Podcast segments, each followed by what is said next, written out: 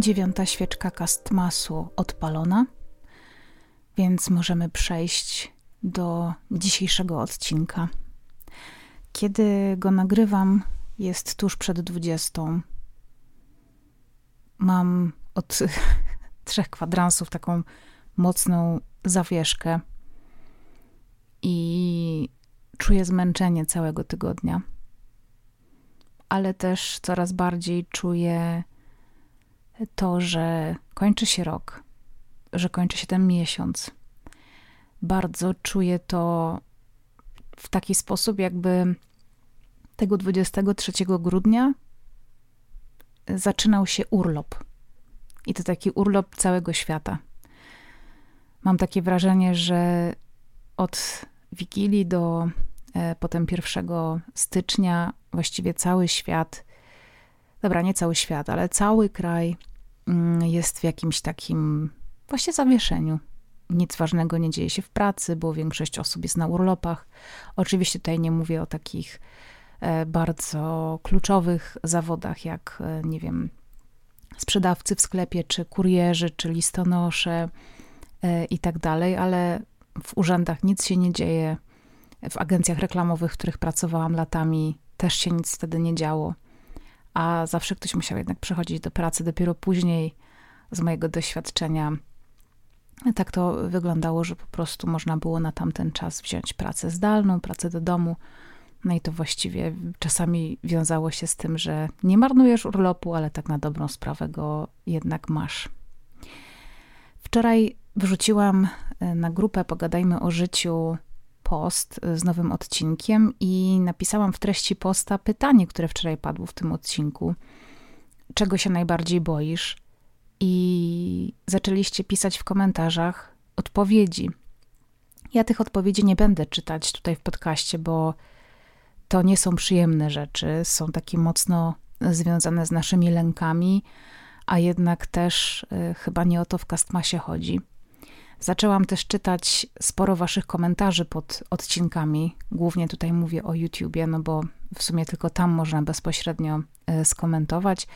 A w grupie Pogadajmy o życiu chyba większość członków jest tam dla tematów, które są w tej grupie poruszane, a nie dla samych podcastów. Zresztą wielokrotnie mi się zdarzyło. Też nie dziwię się, bo przez kilka miesięcy byłam wręcz podcastowo tam absolutnie nieaktywna. I kiedyś wrzuciłam tam odcinek po jakiejś dłuższej przerwie i sporo komentarzy w tej grupie było takich, a kto to w ogóle jest? Albo co to jest w ogóle za podcast? Albo w ogóle o co chodzi? I to mi tak pokazało trochę to, że grupa już nie jest zgromadzona wokół podcastu, tylko zaczęła trochę inaczej żyć swoim życiem i ja to totalnie akceptuję, jakby nie walczę z tym, nie polemizuję. To po prostu jest takie miejsce, które zaczęło być jakąś społecznością, chociaż oczywiście możemy sobie myśleć, że kiedyś to ta grupa to było coś, a teraz to tam. Ale wszystko się zmienia. Więc zaczęłam czytać oczywiście te odpowiedzi w grupie, ale mówię tutaj teraz, sorry, bo zmieniłam temat. Czytałam tylko komentarze na YouTubie i z komentarzy z jednej strony można na temat Kastmasu wyciągnąć wniosek taki, że w tym roku to jest nuda, że jest chaotyczny, że jest bez planu, że nie wymaga ode mnie zbyt wiele pracy i z tym się zgadzam, z tym ostatnim. To jest taka edycja Kastmasu, w którym nie wymaga to ode mnie dodatkowej pracy, która jest poświęcona na research, na szukanie gości, na prowadzenie rozmów, na umawianie się z gośćmi, ponieważ w tym roku wiedziałam, że nie chcę robić tego, co robiłam rok temu. I powiem wam też dlaczego. Absolutnie wszyscy goście, którzy kiedykolwiek u mnie byli, mam nadzieję, że się czuli dobrze ugoszczeni i absolutnie nie mówię o tym, że sprawiła mi ich obecność jakiś problem. Ale kiedy w zeszłym roku miałam taki duży fokus właśnie na to, żeby tych gości było sporo i przychodziło ich faktycznie sporo, wielu, zresztą nie tylko do tego podcastu, ale też do innego. W pewnym momencie był taki tydzień, że codziennie w naszym domu był ktoś, kto przychodził do mnie na nagranie. Mamy małe mieszkanie. Jeżeli robimy studio, to to studio znajduje się w dużym pokoju. Duży pokój jest naszym miejscem do pracy, ale też jest naszym miejscem do odpoczynku. Jest też miejscem, w którym zimą suszy się pranie. Jest też miejscem, w którym jemy posiłki. Jest też miejscem, w którym czasami ucinamy sobie drzemki. Więc ten pokój był po prostu z tego wyjęty. W sypialni z kolei wszystko stało na głowie, ponieważ to, co nie mogło być na wierzchu, albo musiało być zabrane z dużego pokoju, żeby było miejsce na sprzęt i na studio, no to musiało się znaleźć w sypialni, która ma... Jezu, ile metrów kwadratowych? Nie wiem. Strasznie mało. 3, no 3 to przesadzę. Wydaje mi się, że ma mniej niż... No, jakie 3? Ma chyba 9 metrów kwadratowych, może 10 max. To jest naprawdę mała sypialnia. A my też mamy taką tendencję do... może nie maksymalizmu, no bo też się z tym nie zgodzę, ale mamy mnóstwo rzeczy.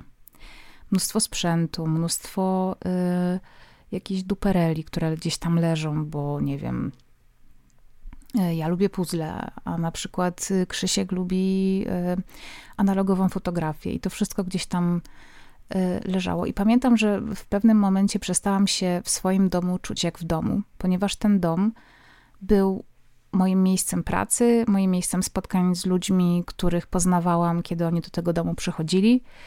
I oczywiście jest to z jednej strony ekscytujące, ale zaczęłam czuć, że ta przestrzeń domowa przestaje być domem po prostu. I w tym roku wiedziałam, że na pewno nie chcę rozmów.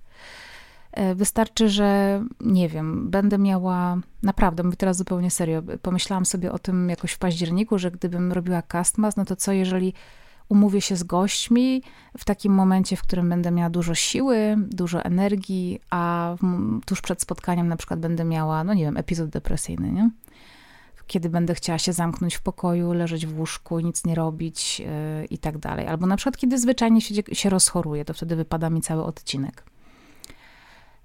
I bardzo mnie to stresowało i byłam przekonana i pewna tego, że jeżeli będzie Kastmas w tym roku, to na pewno taki, który nie będzie ode mnie wymagał spotkań z innymi ludźmi. Poza tym, to co powiedziałam chyba w pierwszym odcinku, że w zeszłym roku, jak rozplanowałam sobie każdy odcinek z osobna i miałam to rozplanowane w połowie listopada, to kiedy byłam na przykład tam na 14 odcinku Kastmasu, to już właściwie miałam takie poczucie, że nie da się tych świąt opowiedzieć już z żadnej innej strony, że już z każdej zostało powiedziane, chociaż w tym roku miałam takich kilka pomysłów i mam cały czas w głowie, że jednak nie z różnej perspektywy te święta opowiedziałam. Może w przyszłym roku najdzie mnie taka ochota, żeby znowu wrócić do tych spotkań, może będę w jakimś studiu, nie wiem. No. W tym roku pomyślałam sobie, że może właśnie to najbardziej angażuje ludzi. Nie ta taka wiedza wynikająca z rozmowy z jakimś gościem. Zresztą czasami można odczuć, że większość podcastów to są po prostu rozmowy dwojga ludzi, a nie zawsze każdy ma ochotę słuchać czyjejś rozmowy. Czasami mam wrażenie, że przychodzimy po podcasty takie, które mają towarzyszyć nam w ciągu dnia, nie jako posłuchanie czyjejś rozmowy, tylko jako porozmawianie takie trochę nieme, albo takie gdzieś w myślach z tymi rozmówcami, z tym jednym rozmówcą, który nam coś opowiada.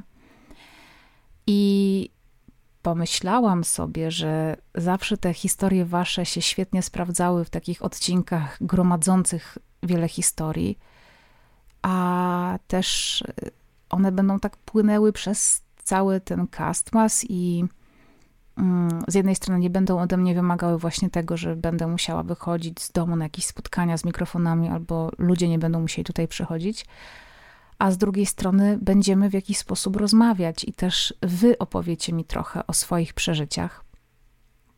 Po tych 8 Kastmasach, nagrywając 9 i patrząc w swoją skrzynkę, mam kilka takich refleksji, że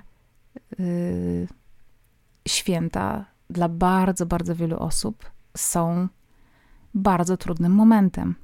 I niby jest to oczywistość, o której wiedziałam, czy którą podejrzewałam. Dla mnie święta rzadko są przykre i nigdy w sumie nie traktowałam ich jako coś smutnego, coś stresującego, może jako coś, co czasami jest powodem jakiegoś napięcia albo ewentualnie takiego stresu związanego z tym, czy zdążę, czy zorganizuję, czy się uda, czy nie.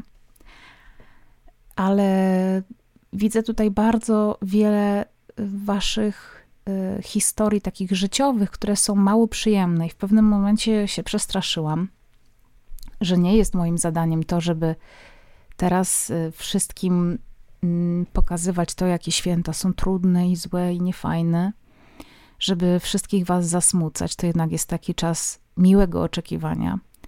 A z drugiej strony właśnie może to ciśnienie, które jest wokół tych świąt, sprawia, że nam się wydaje, że my jesteśmy zobligowani do cieszenia się tym czasem. Więc bałam się, że was zasmucam, bo to też się pojawiało w komentarzach. Ale z drugiej strony właśnie a propos komentarzy, które przeczytałam, to z jednej strony właśnie można odnieść wrażenie, że po pierwsze ta forma jest nie do końca fajna, bo czytam czyjeś rzeczy, a nie opowiadam swoje, albo nie opowiadam jakiejś, nie dzielę się jakąś wiedzą, z której wy możecie skorzystać. A z drugiej strony mam takie informacje od was zwrotne, które pokazują właśnie o to chodzi, o to, że jesteśmy razem, że rozmawiamy jakoś, że siedzimy, ja sobie tak to wyobrażam, że siedzimy sobie w kółku i każdy z nas po kolei coś tam opowiada od siebie. No i wiadomo, że zazwyczaj zostają w nas te skrajne wspomnienia, czyli albo te najcudowniejsze, które pielęgnujemy, które chowamy, które trudniej nam czasami powiedzieć, bo one z nas nie wychodzą tak bardzo, jak te, które są przykre, smutne, trudne. Widzę też, że bardzo wielu z was, czy z nas, możemy mówić z nas, ma taki problem z tym, że nie ma w swoim życiu, czy w swoim otoczeniu osoby, z którą mógłby tak spokojnie i szczerze porozmawiać na tematy uczuć. Ja sama znam to z własnej rodziny. Nie mówię absolutnie tutaj o całości rodziny, tylko są czasami takie historie, takie sytuacje, że po prostu chce się niby porozmawiać, ale idziemy do tej najbliższej osoby i nagle tak, i co mam powiedzieć, że czuję się źle na duszy, nie wiem, że jakieś emocje mi towarzyszą takie i owakie. Czasami trafimy na taki dzień, że ktoś nas faktycznie wysłucha. A czasami trafimy z taką chęcią rozmowy w taki dzień, kiedy ktoś jest bardzo zestresowany, zapracowany, przemęczony, zajęty myślami nad czymś związanym, nie wiem, z pracą, czy z jakimś swoim własnym problemem. My przychodzimy ze swoim, nie do końca mamy komu powiedzieć. Ta osoba nie mówi, ponieważ może jest zbyt zajęta tym swoim własnym problemem. I tak sobie z tymi uczuciami sami gdzieś tam dryfujemy obok siebie. Myślę, że właśnie to, co chyba idzie z tym Kastmasem takiego najważniejszego, to to, że możemy o tym porozmawiać. Może właśnie dzięki tym trudnym historiom wielu z nas będzie łatwiej w tym roku docenić, albo lepiej docenić, bardziej docenić to, co nas otacza, to, co mamy, to, co może się skończyć. Mam wrażenie, że w ciągu ostatnich kilku lat wielu z nas straciło członków swojej rodziny. Szczególnie tutaj mowa o dziadkach, no ale z historii wiemy, że nie tylko.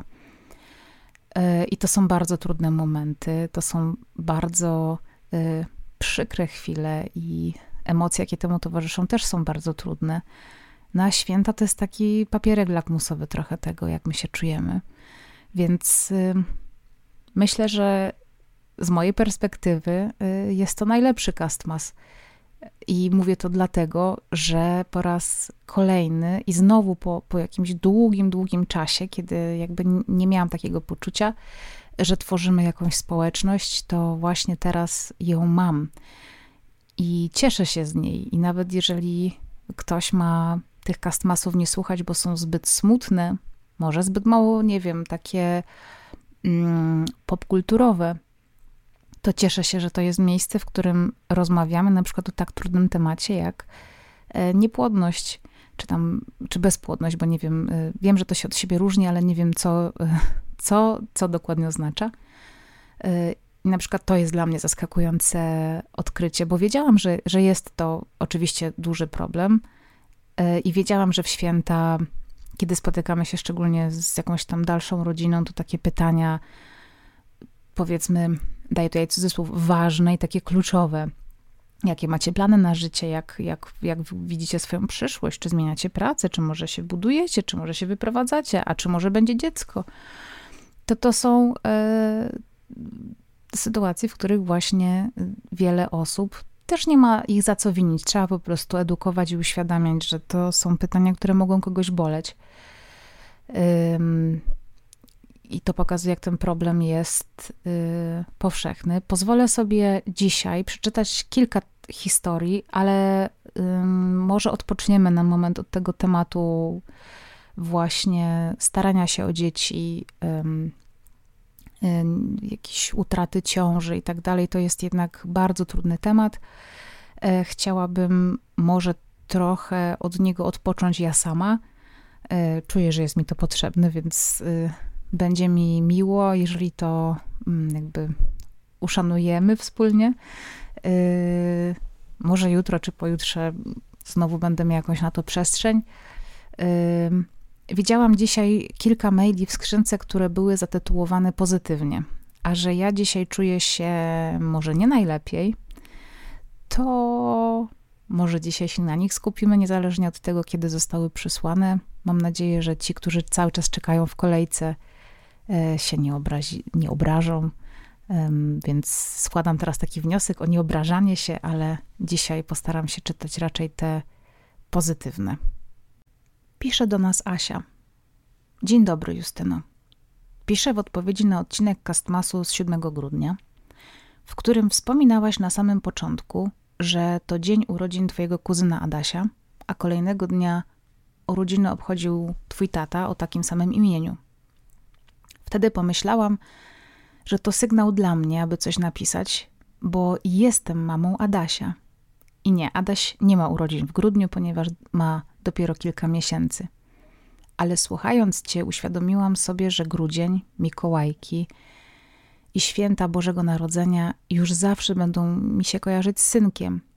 I nie dlatego, że te dni będziemy obchodzić razem, a wiadomo, że zazwyczaj dzieci czerpią mnóstwo radości ze świąt. Rok temu zrobiłam test ciążowy 5 grudnia i tak z mężem dowiedzieliśmy się, że Bobas nadchodzi. Miałam co prawda zrobić test w Mikołajki, wtedy historia byłaby jeszcze lepsza do opowiadania, ale nie wytrzymałam z niecierpliwości. Zresztą 6 grudnia też zrobiłam test, tylko że drugi. 23 grudnia miałam wizytę u lekarza, na której dostałam potwierdzenie, że to naprawdę się dzieje. No i zdjęcie USG. Następnego dnia była Wigilia. Podczas rozdawania prezentów zarówno u moich rodziców, jak i teściów wręczyliśmy przyszłym babciom zdjęcie i w ten sposób przekazaliśmy szczęśliwą informację. Pisząc tego maila słucham odcinka z 8 grudnia i właśnie czytasz wiadomość od Karoliny, która też poinformowała rodzinę o ciąży. I teraz wiem, że to znak, że mam napisać. Serdecznie pozdrawiam, Asia. PS. Pierwszy raz pisząc czy mówiąc o sobie, nazwałam się mamą Adasia. I tyle to wyzwala emocji, że nie mam słów. Dziękuję. To my dziękujemy. Karolina. Karolina napisała wiadomość dla odmiany coś wesołego. Witaj, Justyno. Większość nadesłanych historii jest raczej smutnych, skłaniających do refleksji i zadumy.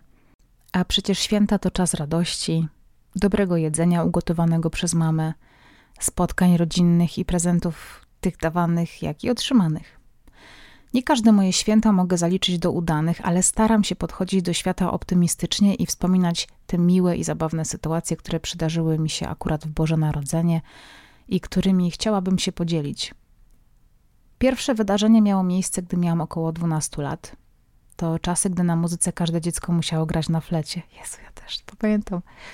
Mi wychodziło to raczej średnio, ale postanowiłam nauczyć się grać kolędę Lulajże Jezuniu, żeby uraczyć wszystkich zgromadzonych na Wigilii moim występem artystycznym.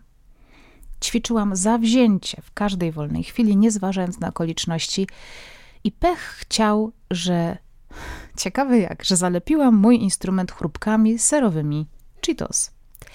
Do występu kilka godzin. Na nowy flet nie miałam co liczyć, a zapach nieświeżych skarpet wydobywał się z każdym dźwiękiem. Występ się udał, dostałam gromkie brawa, a nieprzyjemny zapaszek zgoniłam na mojego psa. Innym razem, podłączając lampki na choince, poraził mnie prąd, do tego stopnia, że wywaliło korki i spaliło telewizor. Tego roku Kevina nie było. Pamiętam też święta, na których mój pies zjadł nam całą blachę sernika, który nawiasem mówiąc, moja siostra piecze najpyszniejszy sernik na świecie, więc była to wielka strata. Na szczęście jesteśmy team bez rodzynek i piesek przeżył to obżarstwo, a my obeszliśmy się smakiem. Z niecierpliwością czekam na tegoroczne święta. Będą one na pewno i smutne, bo w tym roku odszedł mój tata, ale optymistycznie wierzę, że będą też wesołe, gdyż kupiłam dla moich siostrzeńców całą masę fajnych gier. Mam nadzieję spędzić je w otoczeniu najbliższych, obiadając się specjałami mamy, słuchając kolęd, grając w gry z dzieciakami i cieszyć się wspólnym czasem z rodzinką. Tobie oraz Krzysiowi też życzę wesoło spędzonych świąt, a wszystkim słuchaczom, by się nie poddawali i z optymizmem patrzyli w przyszłość, bo to, co najlepsze, jeszcze przed nami. Pozdrawiam, Karolina. Słuchajcie, jest mail pod tytułem Słodko-gorzko o świętach, ale bardziej słodko. Więc ufam Mai, która to napisała, że idziemy jednak bardziej w słodycz. Dobra. Sorry za kliknięcie, ale już po prostu klikam. Cześć Justyna. Właśnie słucham twojego odcinka z 7 grudnia. Dużo w nim historii o rodzinie i świętach, to i ja dorzucę swoją. Moja rodzina jest wybuchowa. Tato cierpi na chorobę afektywną dwubiegunową, chociaż cierpi to raczej umowne określenie, jak w tym dowcipie suffer, he seems to enjoy it. Mama huśta się na tej huśtawce razem z nim, siostra przymyka na wszystko oko, a ja jestem tą osobą, która zawsze prowokuje awantury. To jest w cudzysłowie. Nie będę się dalej rozpisywać. Kochamy się bardzo. Rodzice dużo robią dla mnie i dla siostry, mimo że obie wyniosłyśmy się z Polski, ja do Anglii, a ona do Belgii. Ale święta nie są spokojne nigdy. Od kilku lat powrót na święta do domu wiąże się z dużym stresem dla mnie. Zawsze, ale to zawsze wybucha awantura. Zawsze jestem jej współwinna, choć narracja jest taka, że jestem winna całkowicie. Zawsze dużo płaczę, ale jeżdżę, bo mama, bo dzieci siostry i jej mąż, który jest obok dzieci moją ulubioną osobą w tej rodzinie, serio. Przepraszam. Bo pieseł, bo śnieg i co roku odchorowuje. Mój chłopak od paru lat widząc mnie płaczącą sugeruje, żeby trochę rzadziej wracać do Polski, ale jeździ też ze mną, żeby upewnić się, że mam wsparcie. Jego rodzina jest zupełnie inna. Wyluzowani, bez spiny, bez szkodliwych przekonań, mili, koncentrujący się na tym, by w dbaniu o siebie nawzajem nie robić sobie przykrości, czyli odwrotnie niż u mnie. Mówię ci to, bo się o ciebie troszczę, poprzedzający jakiś kąśliwy komentarz czy stwierdzenie. Bardzo, bardzo ich lubię. W tym roku już w kwietniu z chłopakiem zabukowaliśmy bilety, żeby wybrać się w jego rodzinne strony do Australii. I stąd właśnie piszę do ciebie. Święta będziemy spędzać na plaży grillując, grając w siatkę, a wieczorem pijąc południowoaustralijskie wino i grając w planszówki. Tata M je kolekcjonuje. Po raz pierwszy, nie licząc świąt 2020, czuję luz blues. Nikt nie zyza, nie ocenia, nie komentuje, nie rzuca komunałami, tylko skupiamy się na tym, że jesteśmy wszyscy razem, trzej bracia i ich dziewczyny i rodzice. Piszę to trochę dla siebie, a trochę dla innych. któraś z twoich słuchaczek zapytała, za co jesteśmy wdzięczni, no to ja jestem wdzięczna, że byłam w stanie wysupłać wszystkie zaskórniaki na ten obrzydliwie drogi bilet, za to, że odnalazłam na drugim końcu świata rodzinę, która wita mnie jak swoją, której zależy, żebym się dobrze czuła tu i teraz, a nie w jakiejś wirtualnej przyszłości. Za to też, że dzięki mojej rodzinie wiem, w jakiej atmosferze nie chcę spędzać świąt i za to, że życie nie jest czarno-białe. Ściskam cię mocno. U mnie jest 15:45, 9 grudnia 2022. To było 14 godzin temu, czyli o 6 rano naszej. Przekraczam właśnie granicę między Wiktorią a New South Wales, czyli szybko łykając truskawki w upale. Szybko łykając truskawki w upale, bo nie możemy ich przewieźć przez granicę stanu. What? Miej dobre święta, Justyna i Krzysiu i Jędza i cała reszta. Dziękuję wam też, wesołych świąt i Maja, chyba byłaś moją patronką przez wiele lat. Bardzo, bardzo ci dziękuję za to wsparcie przez tak długi czas. Jest tutaj mail, który bardzo ładnie jest zatytułowany, to znaczy w taki sposób, który bardzo sprawia, że mam ochotę go przeczytać, czyli Roraty w Małopolsce. Pisze Małgorzata. Dzień dobry, Justyno. Dobry wieczór, Justynko. Właśnie słucham sobie podcastu z 7 grudnia i pomyślałam, że muszę napisać o jeszcze jednej tradycji związanej z roratami. W mojej rodzinnej miejscowości w Małopolsce na roratach była taka super tradycja, że dzieciaki wrzucały przed ich rozpoczęciem do specjalnego koszyka kartki ze swoimi imionami i nazwiskami i na koniec mszy ksiądz, a w mojej rodzinnej parafii jest naprawdę czadowy i super empatyczny ksiądz, losował jedną nagrodę główną i kilka dodatkowych. Pierwsza wylosowana osoba zabierała na jedną noc do domu Jezuska, dzieciątko w żłobku, a pozostali jakieś drobne słodycze. Pamiętam te emocje związane z tym losowaniem, a w ogóle najbardziej miło wspominam te karteczki, bo to nie były zwykłe kartki, tylko takie mini dzieła sztuki. Zdobione serduszka, wycinane choinki, aniołki i inne piękne, ręcznie robione cuda. Wiem, że nie dla wszystkich święta mają religijny aspekt, ale dla mnie tak. Teraz, kiedy jestem już dorosła i nadal jestem wierząca, ale jednak inaczej, bo wierzę bardziej w Boga jako synonim miłości i dobra, to te wspomnienia z Rorat za dzieciaka są super przyjemne. Pozdrawiam, Gosia. Ale to, jako że się zbliżamy do pół godziny tego podcastu i bardzo chętnie się podzielę z wami swoją historią, tak dla odmiany. Moja historia związana ze świętami i z tym okresem i w sumie też z roratami jest taka, że ja niestety chodziłam do szkoły nie takiej rejonowej. Mówię niestety, ponieważ straciłam, myślę, że dużo też zyskałam oczywiście, ale straciłam bardzo wiele takiego poczucia albo inaczej okazji na zawiązanie znajomości z podwórka, bo miałam tylko w sumie na podwórku jedną taką bardzo bliską koleżankę Ewę, która mieszkała piętro niżej, dokładnie pode mną i to z nią się kolegowałam tak na podwórku. Odwiedzałyśmy się też w domach i tak dalej, Ewa była starsza o rok. Ale też traciłam taką możliwość właśnie na przykład uczestniczenia w roratach, no bo szkoła rejonowa należy też do jakiejś tam konkretnej parafii, do której zazwyczaj należą też mieszkańcy osiedla czy tam czegoś, którzy chodzą do tej samej szkoły, to dochodzą do tej samej parafii, to mam na myśli. Więc te dzieci w kościołach się spotykały. W państwowych szkołach też było tak, że ja chodziłam do społecznej, było tak, że po prostu na przykład lekcja była tam na 10:00 do 13:30, a w tej społecznej szkole od pierwszej klasy podstawówki od 8:30, były lekcje chyba w tej mojej szkole wtedy, od 8:30 do 15:00, więc cały dzień. Jeszcze trzeba do tego doliczyć dojazd w tę i w drugą stronę, który trwał około 45 minut autobusem, który rozwoził dzieciaki, więc kiedy wracałam do domu, no to tak było, nie wiem, 15:45, kiedy z niego wychodziłam, to było przed 8:00, o 7:30 miałam autobus, który właśnie zawoził mnie do szkoły, teraz pamiętam. Więc nie było mnie kawał czasu. Więc kiedy wracałam do domu, no to był czas na obiad, czas na lekcje, a na podwórko już nie wychodziłam, więc nie wychodziłam też na roraty, które zazwyczaj były tam, nie wiem, o 16 czy 17 zimą. Ale za to mieliśmy w szkole fajną panią od plastyki.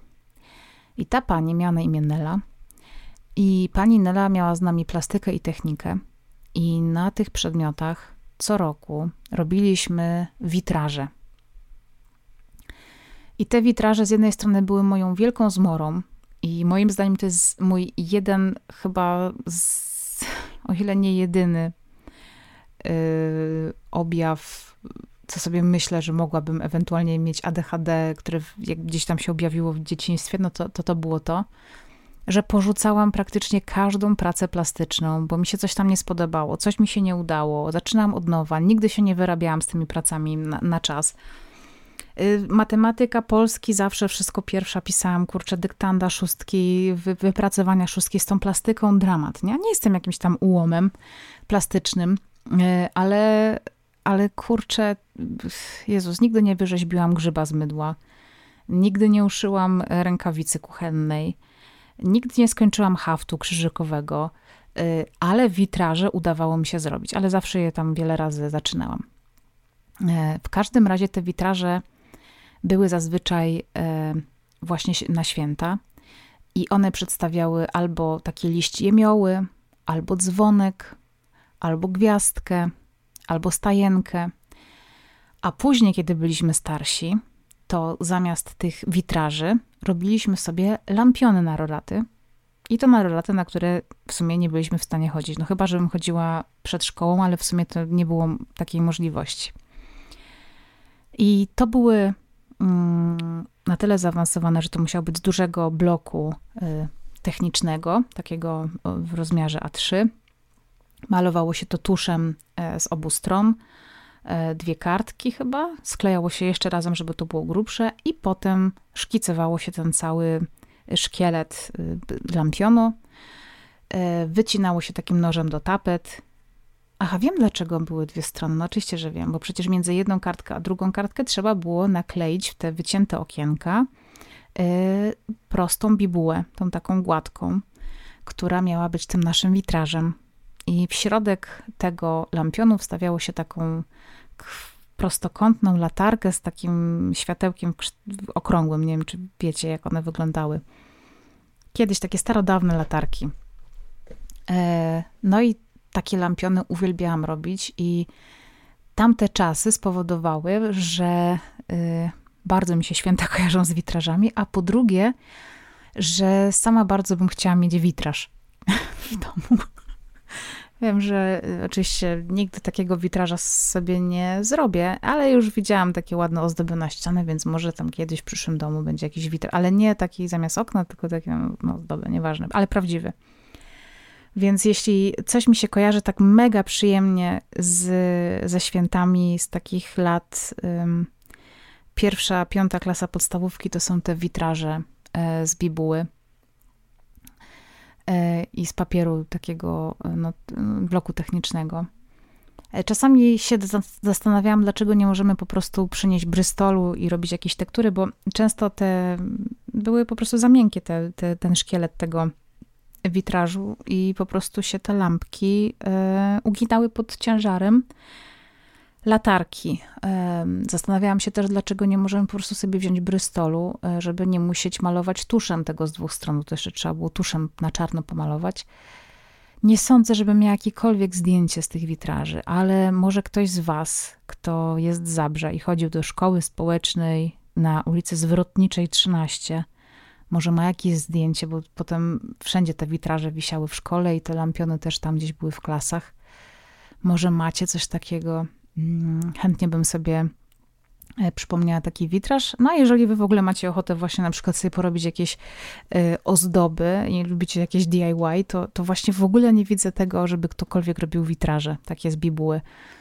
A to naprawdę, naprawdę ładnie wygląda. Więc to jest moje wspomnienie. I czy jeszcze coś przeczytam? Co tu jest? Dobra, przeczytam od Kingi wiadomość, która wysłała tę wiadomość wczoraj. Tytuł maila brzmi: Mam nadzieję, że śmieszna historia. Hej Justyna, dla zrównoważenia ostatnich smutnych świątecznych historii ja mam do opowiedzenia śmieszną. Zacznijmy od początku. Razem z chłopakiem mieszkamy za granicą i nie zawsze uda nam się przyjechać do Polski na święta. Póki co wypracowaliśmy system wyjazdów co drugi rok, co daje nam super rodzinną, domową atmosferę na zmianę z Wigilią spędzoną we dwójkę lub przyjaciółmi w naszych stronach w Niemczech. Ten rok wypada dla nas na wyjazd, na co już mega nie możemy się doczekać. Jeśli chodzi o mnie, to ten super świąteczny czas spędzam razem z rodzicami, siostrą i jej mężem oraz dwójką dzieci. Wtedy 1,5 roku i 4 lata. Ostatnia Wigilia w Polsce rozpoczęła się dla mnie tak samo jak zawsze. Trochę kłótni, gwaru w kuchni, potajemny śmieszek przy czytaniu Pisma Świętego. Ej, wszyscy to mamy. Te po prostu zakłopotanie i robienie sobie jaj przy czytaniu Ewangelii. Ja miałam to samo zawsze. I zawsze się sprzeczaliśmy z moją siostrą, kuzynem i ja. Jakby losowaliśmy, kto po prostu będzie dostępował tego zaszczytu. A tak naprawdę to było... Kto będzie musiał udawać bardzo poważnego, a kto będzie mógł się po cichu śmiać. No dobra, nieważne. Mam nadzieję tylko, że jakby mamy tu wszyscy poczucie humoru. Ja absolutnie nie śmieję się z Pisma Świętego, tylko po prostu z tej jakby powagi sytuacji. To jest takie krępujące, chyba z tego się wszyscy śmiejemy. Dobra, konkurs na urwanie jak największego kawałka opłatka z siostrą, wiadomo. Po wystawieniu wszystkich potraw i złożeniu sobie nawzajem życzeń usiedliśmy do stołu. U nas zawsze musi być jakaś improwizacja, jeśli chodzi o siedzenia. Stół dosuwamy do kanapy, dostawiamy krzesła, a dla najmniejszego z rodziny Janka przesuwamy tron wszystkich tronów, czyli krzesełko z Ikei. Każdy miał przed sobą talerz przepysznego barszczu z uszkami i nie mogąc się już doczekać, zaczęliśmy jeść. Nie zdążyliśmy nawet wziąć 2 łyżek zupy, kiedy w jednym momencie wcześniej wspomniany Janek ni stąd, ni z owąd zwymiotował na ten świątecznie przystrojony, piękny stół. Było to żyganie rodem z filmów, szybkie i potężne. Niektórym z nas oberwało się nawet rykoszetem. Przez pierwszy moment osłupieni patrzyliśmy się na siebie nawzajem. A rozumiem, że wtedy Janek miał 1,5 roku i 4 lata, czyli dzisiaj ma 3,5. A drugi siostrzeniec ma 6. Dobra. Jednak po chwili wszyscy zaczęliśmy się śmiać, włączając w to samego sprawcę zdarzenia. Młody J razem ze swoją mamą udali się do łazienki, a my wzięliśmy się za ratowanie wieczoru. Później oczywiście w cenie były żarciki podszyte żygowym tematem. W sumie teraz myślę, że ta historia może być też obrzydliwa. Na szczęście dla nas oznacza tylko zabawne wspomnienie tej minionej Wigilii. Od tamtej pory wiemy, żeby spodziewać się niespodziewanego. Wszystkim słuchaczom i Tobie życzę radosnych świąt, takich, żeby było co wspominać. PS. Akcja sprzątanie nie trwała tak długo, jakby się mogło wydawać. Wygląda na to, że parę naprawdę głodnych osób się... Wygląda na to, że jeżeli parę naprawdę głodnych osób się zepnie, to wszystko da się ogarnąć w niezłym czasie. Przesyłam całusy. Kinga. No. Dobra historia. Bardzo mi się podoba. Ja akurat ostatnio miałam... A dobra, nie będę wam opowiadać... Ale jest taki bardzo fajny rysunek chyba psich sucharków o psie. I pies mówi: posmutniałem, zwymiotowałem, poweselałem. I to jest właśnie kwintesencja chyba małych dzieci, wymiotów i psów. Grudnia 9 w półdekadniku przez 5 lat znajdziecie pytanie: kto ci obecnie najbardziej imponuje? Czy ja sobie pozwolę odpowiedzieć na to pytanie? Kto mi imponuje? Kurde, mnóstwo osób mi imponuje. Na pewno bardzo imponuje mi mój mąż. Na pewno bardzo imponuje mi moja siostra. Ale może w tym roku powiem o osobach, które są mega odważne i wykazały się takim, nie wiem, patriotyzmem i odpowiedzialnością za swój kraj. I mówię tutaj o osobach... które mieszkają w Ukrainie i osobach, które mieszkają tutaj w Polsce i jakby zaczynają życie od nowa i to jest coś, co mi bardzo imponuje i to też taki czas, który sprawia, że w ogóle od początku tego roku bardzo dużo rzeczy mi się gdzieś tam w głowie poprzestawiało i nic już nie traktuję jako takie super pewne i myślę sobie, że mamy naprawdę absolutnie wszystko i jestem turbo uprzywilejowana i w ogóle naprawdę. Więc imponują mi odważni ludzie. I imponują mi Ukraińcy. Tak powiem. I to w ogóle nie ma absolutnie żadnego jakby znaczenia takiego politycznego, żebyście teraz tutaj nie przyszli jacyś po prostu dziwni ludzie i trolle, którzy będą mi pisać, że po prostu jestem opłacana przez tam kogoś. Po prostu imponują mi ludzie. I to moja odpowiedź na to pytanie. Jutro oczywiście się słyszymy. Jeżeli macie ochotę przesłać mi swoją historię, to bardzo proszę, przesyłajcie, ale bardzo proszę napiszcie mi, jak jest tytuł maila, może być też temat, ale napiszcie mi, czy to jest smutne, czy wesołe. Będzie nam łatwiej zachować balans. Albo czasami robić sobie tylko wesołe rzeczy. Dziękuję wam bardzo. Mój brzuch, który cały czas bąbluje, też was serdecznie żegna. I chciałam was poinformować, że do świąt zostało 15 dni, czyli niewiele ponad 2 tygodnie. I do jutra. Pa!